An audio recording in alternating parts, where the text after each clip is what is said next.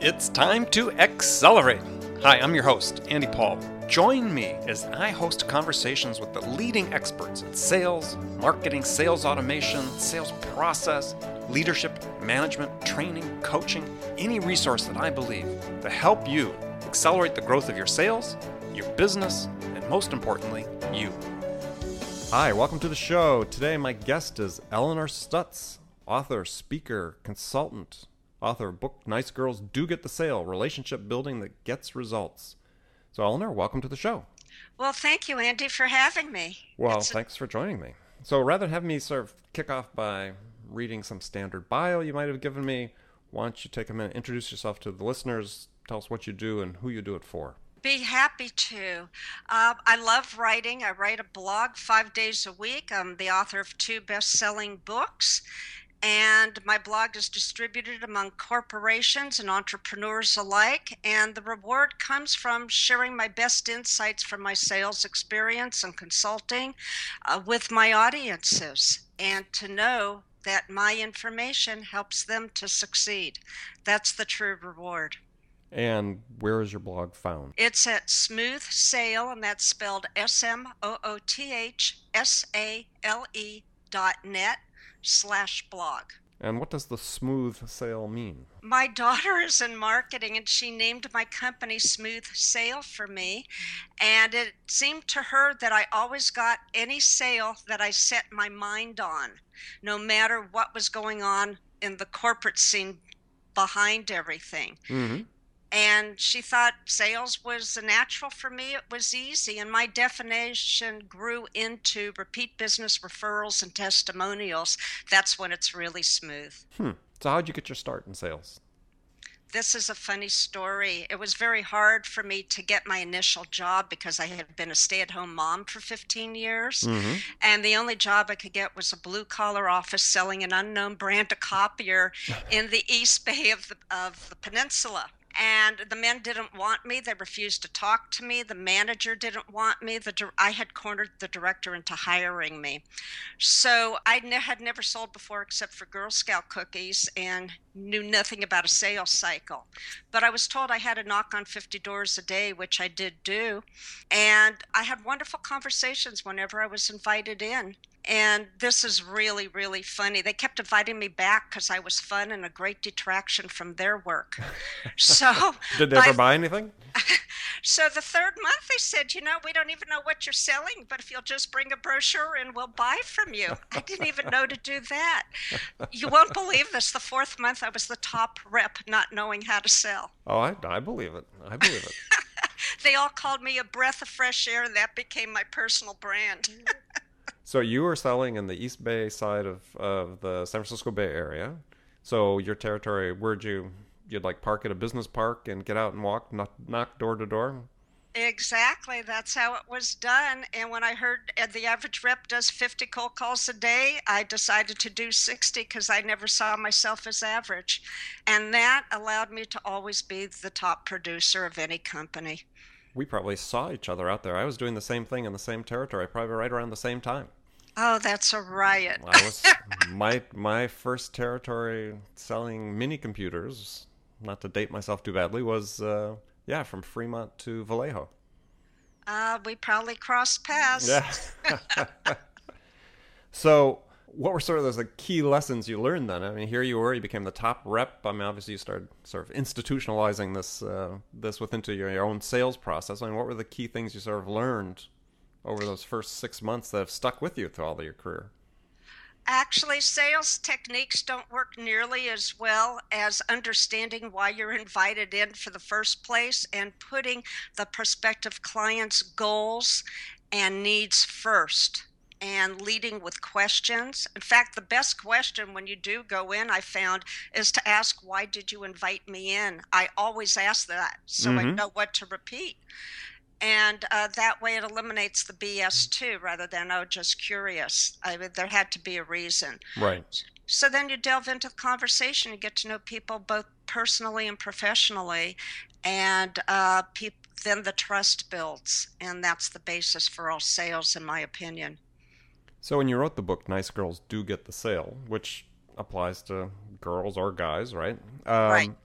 What were the problems you saw that weren't being addressed in sales? People didn't take the time to care. They were just pushing whatever they were selling or trying to push it down the potential client's throat. And I'd come back in the sales office and I'd see the men slapping each other on the back and bragging how they were going to rip off their clientele, charging so much money for what they were selling.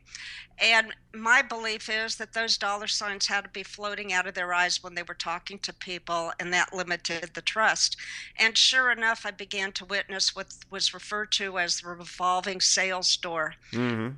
People came and people left, but nobody could keep their job because they weren't selling the right way. It's to work on the behalf of your clientele and to sell with integrity. And so how do you teach that then for the companies that you work with? Well, that's an excellent question. People have to grasp it, embrace it themselves individually, and if they don't, it's a matter of your own principles. I think entrepreneurs are more likely to grasp that than people in corporations because there's so much pressure on them to make their numbers. But if you could just hold fast to your own values and do what's right by your clientele, it may be a slower start out of the gate, but in the end, you see the reward and you do become the top producer.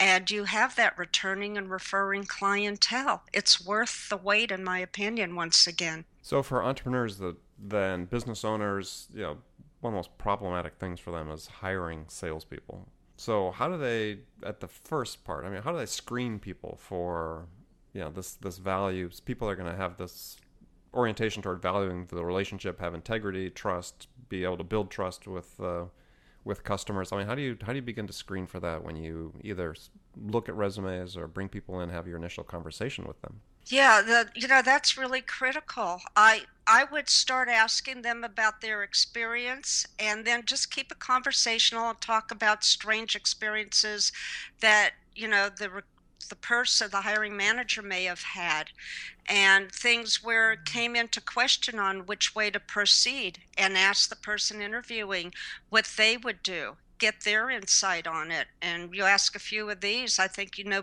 person pretty well. And do you find then also, I think it's been my experience with small and mid-sized enterprises, that in terms of building these lasting relationships, that it may be the salesperson who's the point person, but that the VP of sales or the owner of the business, the CEO, whatever, play a pretty critical role in maintaining that relationship. What have you found in that? Yes, on occasion I've brought people in who I respected. On other occasions I tried to keep sales managers out. Oh, I've got a great story for you. Oh, sure. I always used to talk about price first because I wanted a green light. Truthfully, right. I did sell at the higher price point, but I always delivered service. And one of my first questions would be, is price more important to you or is service? Because we're not the cheapest player, in the industry. Mm-hmm. And they would always say service, and then I'd explain how I delivered outstanding service. Well, a manager went out with me one time, and on the way back, he just reprimanded me that I should never, ever talk about price first. I should keep it till the very end, which I totally disagreed with. Right. So by the time we got back into the office, he said, I want you to stop that today. And I said, I'll be happy to, with a big smile on my face. I said, if you'll just answer one question. And he said, sure, what is it? I said, well, if I'm doing everything wrong, could you please explain why month after month I'm always at the top of the sales scoreboard? And he turned beet red, went into his office and didn't come out till 5 o'clock and made a beeline for his car. Yeah, well, how much of that do you think was because you were female? That particular story and him, that didn't come into it, but okay. There were plenty of other stories, lots of discrimination. In fact, the worst one was an international company. I was going to close a $3 million sale. When was this? Before 2000, it was late 1990s. So it was a huge sale in those days, especially for the copier industry, printer industry. Mm-hmm. And the manager hated women. Just hated women. And I was going to be the top producer for the entire company. and he did everything he could do to kill the sale. He wouldn't follow up on anything. I tried to get the director involved, and he bowed out. He said, no, you have to keep it between the manager. The VP got wind of what was going on, and he left the middle of the night. Nobody ever heard from him again. And I could not get that sale made. My commission would have been $200,000. I kid you not. And it was just all lost. And you know what the end result was? The woman in charge of HR found out about it later, and they promoted the manager because he was a minority. They promoted him to get him out of the way. About a year later, he was fired because he did something that was highly unethical and against all policy. So that's an interesting question. Is, how do you, in your work now, I mean, how do you work with, managers that can't seem to do things that are in their own best interest? That's very difficult, to tell you the truth. So what I've come to realize, it's my older age, and I don't need to be pounding the pavement like I used to. I qualify and match the people that I prefer to work with. I make sure we're on the same page and that, it'll be enjoyable to work together. But do your clients ever match you up with one of their executives that's struggling like this, that has having a hard time maintaining the right perspective, open mind to possibilities of how to succeed and so on? Yeah, I have consultations first and talk about what they're trying to achieve and make certain I'm able to help them and help the teamwork and understand what's going on in the organization. And I talk with large companies, and I speak with, very small entities, and just make sure that we're on the same page, the way employees should be treated and motivated, and go from there. So getting back to the sort of topic of the book, Nice Girls Do Get the Sales, is what is the key thing for establishing a lasting relationship with the customer? It's really understanding their entire perspective first. Why am I here? What are your long-term goals? What are your personal goals? How long do you plan to be here? And how do you see and get their input on how they see it achieved?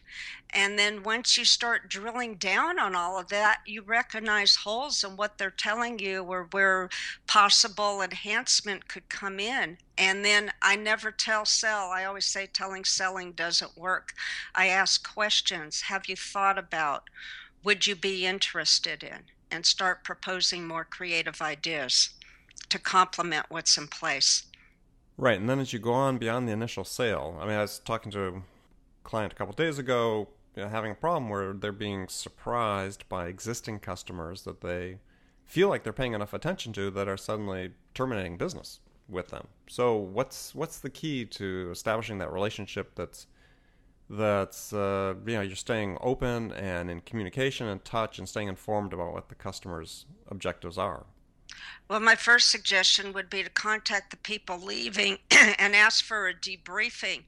Ask where they fell short. You have to brace yourself sometimes because you're not going to agree with the input. And see if there's any common factor that went into that, and then take strides in turning it all around. Because you can't allow that to continue. Right, but how would you work in a situation? Their problem was that they thought they were having visibility into those decisions before they were being made, but they clearly weren't, right? So they're being presented with a fait accompli on the part of the customer saying, we're not going to renew our contract with you. What could they have done better to stay engaged with the customer prior to that happening? Up front, ask how often the customer would like to be engaged, with whom, do they need the executives involved, do they want in-person meetings, do they want phone calls, ask how people like to communicate and the frequency and what they need. And after every meeting, I always ask, what are the next steps? Mm-hmm. You have to get their next steps and then provide input for adding to that. You have to be a value-added provider, as the expression goes.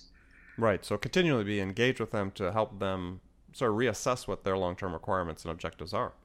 Exactly. And then as you go partway down, just say, gee, we're speeding along here. Have you renewed or revised your vision? Where are we going from here? and work as a partner. The whole thing is to begin as a consultant and then turn into a partner. If people feel that you just made the sale to get the money and said adios or aren't really engaged, they are going to leave and go elsewhere. Yeah, but that term partner gets thrown around fairly easily. I mean, how do you really define that difference between a vendor and a partner? Someone who cares that the client is achieving their goals and always checking in how everything is moving along, what they've provided, and what else is needed, is anything missing, and to be on top of the conversation and make sure you're there when new decisions come about. You have to be informed when, you know, the bigger decisions come down, how it's affecting what you have in place and what you can do to improve. You always have to get a report card on what's going on. Yeah, and I think that to add to that, what I would add to it is that, you know, if you are that, you know, to transcend to being that partner is, you know, when these critical decisions are being made, you know, that you're involved enough with the people that you're talking with, points of contact at your customer's office, you're involved, you understand their process, the flow that's going on with internally within that company, so that you really should not be surprised with a decision that's, you know, being presented to you that, hey, we're going a different direction. That should never happen. Exactly. I agree with you. Let me give you a scenario to think about, and we'll come back and talk about it after the break. Hypothetical scenario. So you're a new manager being hired into a company, sales have stagnated, and companies feeling some time pressure. So you want to come in and make sure you make as big an impact as quickly as possible. So what are the two things you do first to have a big impact on that company? And so we'll come back and talk about that right after the break. Sounds good. Stay with us. We'll be back with Eleanor Stutz in just a second.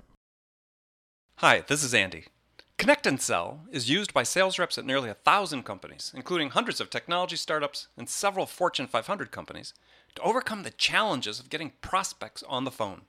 Companies using Connect and Sell grow their revenues faster by enabling their sales reps to have more sales conversations in 90 minutes than they could otherwise achieve in an entire week. Connect and Sell can be deployed directly to your sales reps, or you can take advantage of their outbound on-demand service, which delivers qualified prospect meetings scheduled directly on your sales reps' calendars. Visit ConnectAndSell.com to learn more about how Connect and Sell can start filling your pipeline today. So welcome back. My guest today is Eleanor Stutz. Find Eleanor online at thesmoothsale.net. So let's talk about that scenario I posed before the break. You're a new manager. You're coming into a new company. What can you do within that first week? What two things could you do within that first week that would have the most impact to start turning things around? Not that you'd get it accomplished, but to start turning things around. Yeah, the first thing is to get the team behind you. Usually teams can't stand new managers and they want to take over and go off in their own direction. You make it a mandatory meeting, get everybody in the room for the day if need be, and go around the room. First, you know, have everybody introduce themselves and tell them about their successes to get it on a positive note. And then get input about where they may have been falling short, why they think that is, and get their input on what needs to be improved. And take notes on a chart in front of the room so that everybody has their input, everybody has equal say and feels important. And you thank everybody. And then you go through it and just redefine and get a group buy-in on what will truly work and what they will agree to trying, and come across the best manager I ever had. He was, in fact, a team leader for sports, a coach, and that's how he traded the sales team, and it worked best. Everybody bought into what he was saying because it was highly credible. He followed up on everything that he said and suggested, and he cared about what his team had to say, and he did his best to implement everything that the team shared and wanted to try out, and cheered them on as you go through the process. So prioritize everything that your team has to say and make sure everybody stays on track to get it going. And that usually helps morale and helps to turn things around. Would you agree with that? Yeah. No, I think it's, you know, you sort of sum that first part up by, you know, sort of this expression people say is, you know, they don't care what you know, but they want to know that you care. Absolutely. And as a salesperson, it always made a difference for me if I knew that management cared. I mean, In the end, it's up to yourself to be highly motivated and make it happen. But I always felt better if you knew you had somebody cheering you on. Yeah, absolutely. So that's the first thing you do. What's the second thing you do? Then you go out and you coach individually. You get to know the styles of each team member, see how they perform, and do your best not to critique so much, but constructive insight on what may be improved. And you also get input where they felt training was lacking, and do your best to get the training appropriate, whether you deliver it yourself or you hire out to get the training that's needed for the team so everyone can succeed. So part of that is, as you talk about, is actually go on calls or with the sales reps if they're doing outside, or if they're inside, you know, monitor the calls, participate, you know, listen and see how they do.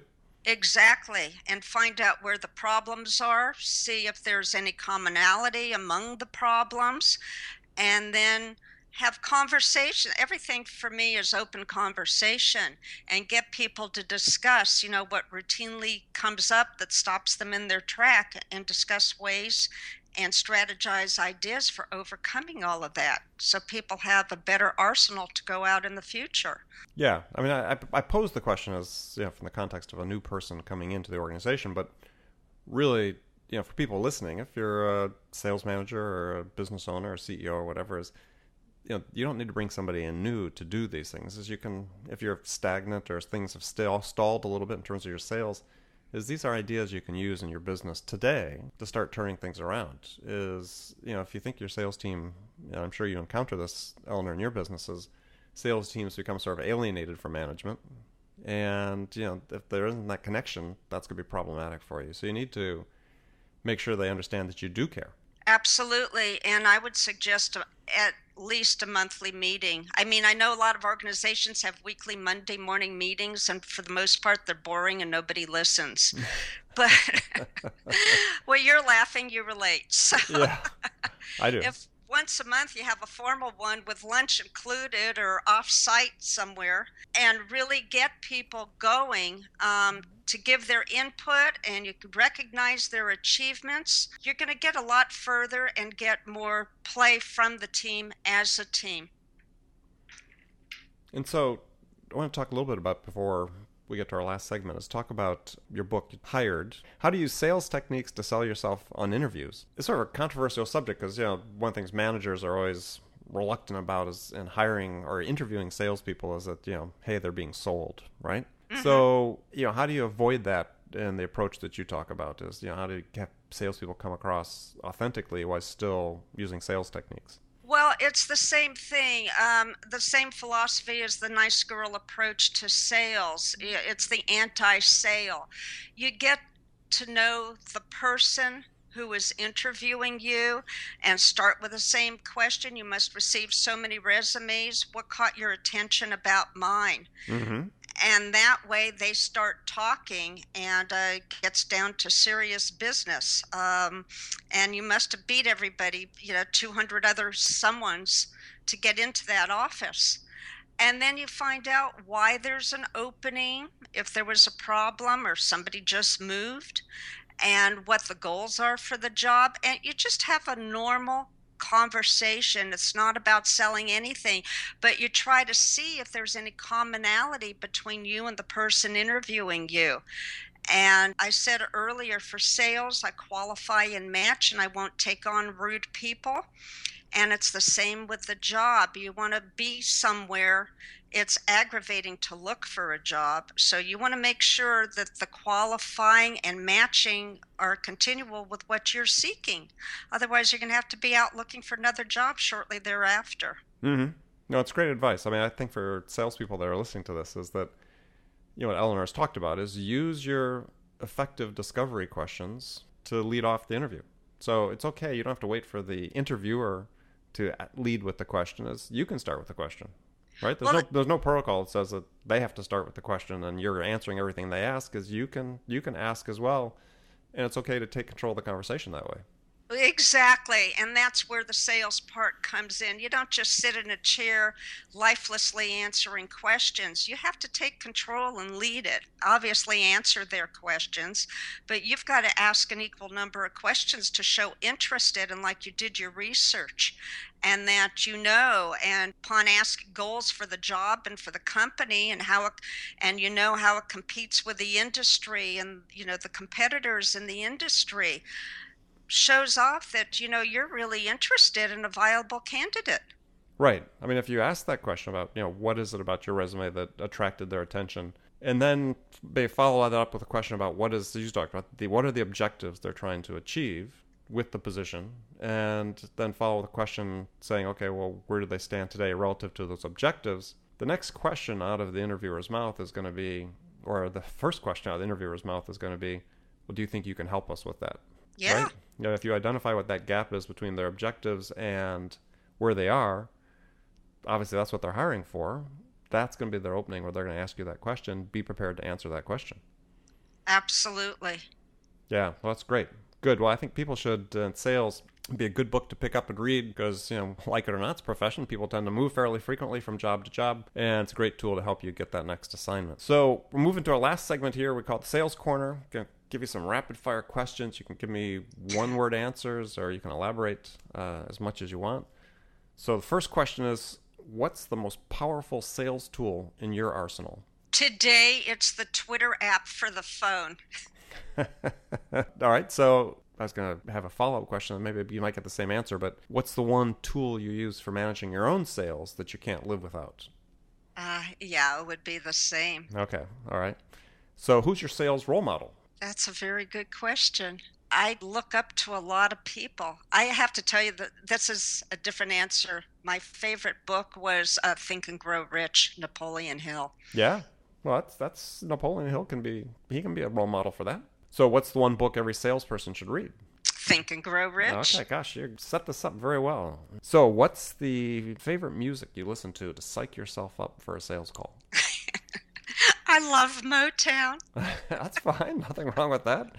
What's the first sales activity you do every day? I look into the mirror and tell myself, you can do this. I love that. Yeah, I think that's really important for, just to digress for a second, there's nothing wrong. That seems very old-fashioned, and you're talking about Napoleon Hill and Think and Grow Rich. You know, there's been research published recently that I read an excerpt from the New York Times and so on about just, you know, these daily affirmatives that you tell yourself actually have power. They do. I tested it because I heard about it in my early sales days. I was the first one to bring Fortune 100 companies into the fold as clients. And I'm going to digress for a second. I'm a rare survivor of a broken neck. Oh. My family was told the best case outcome would be paralysis, and we know what the other outcome was. Mm-hmm. Right seconds before the surgeon was going to cut me open, he told me the same. And I said, Doctor, when I wake up, I fully expect to be well. And the last thing I remembered was him jumping backward. And when I woke up, he said there was no rhyme or reason why, but you'll walk out of here in 4 days on your own. And I've been well ever since that day. Yeah, I think there's tremendous power for people. I mean, it may seem old-fashioned in some regard, but I remember a roommate in college who I thought was sort of funny at the time, but every day posted on the mirror, you know, he had 3 or 4 sort of affirmations, you know, things that about himself. He's gone on to become quite successful, and I think, and no doubt, I bet he still does that every day. Well, what I'd like to add to that story is, given that experience, mm-hmm. Computer may crash, client may go, but that's just interruptions. It's not a bad day. A bad day is when you're facing death. Right, and you rarely do that in sales. At least my experience has been. So what's your definition of value in sales? Bringing value is exceeding expectations and seeing your client achieve more than they thought was possible with your help. So what do you do to keep fit and healthy? I exercise 4 to 5 times a week at the gym, weights and all.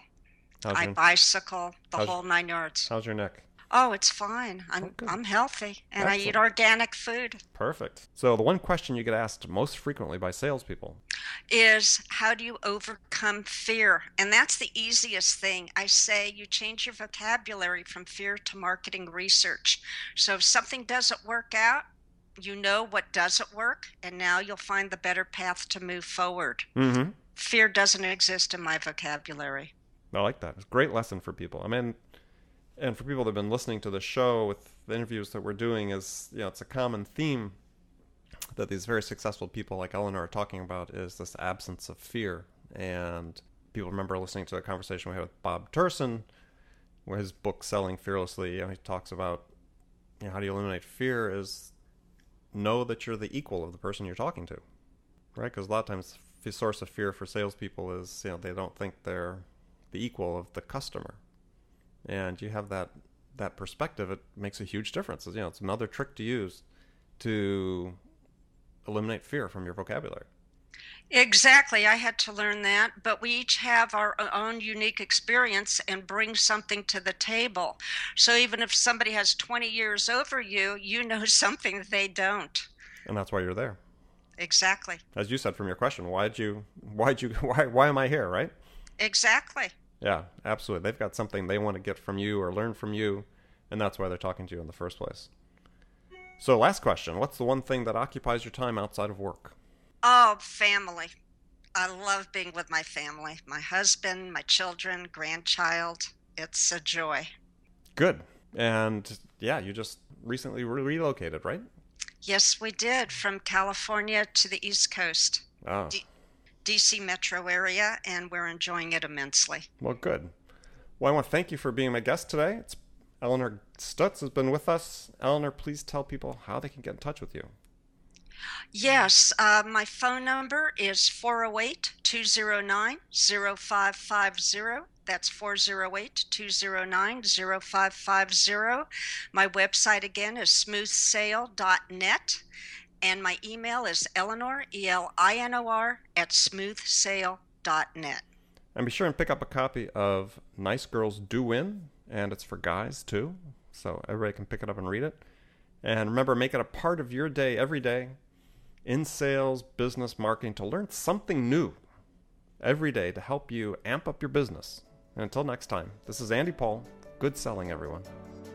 Thanks for listening to the show. If you like what you heard and want to make sure you don't miss any upcoming episodes, please subscribe to this podcast on iTunes or Stitcher.com. For more information about today's guest, visit my website at andypaul.com.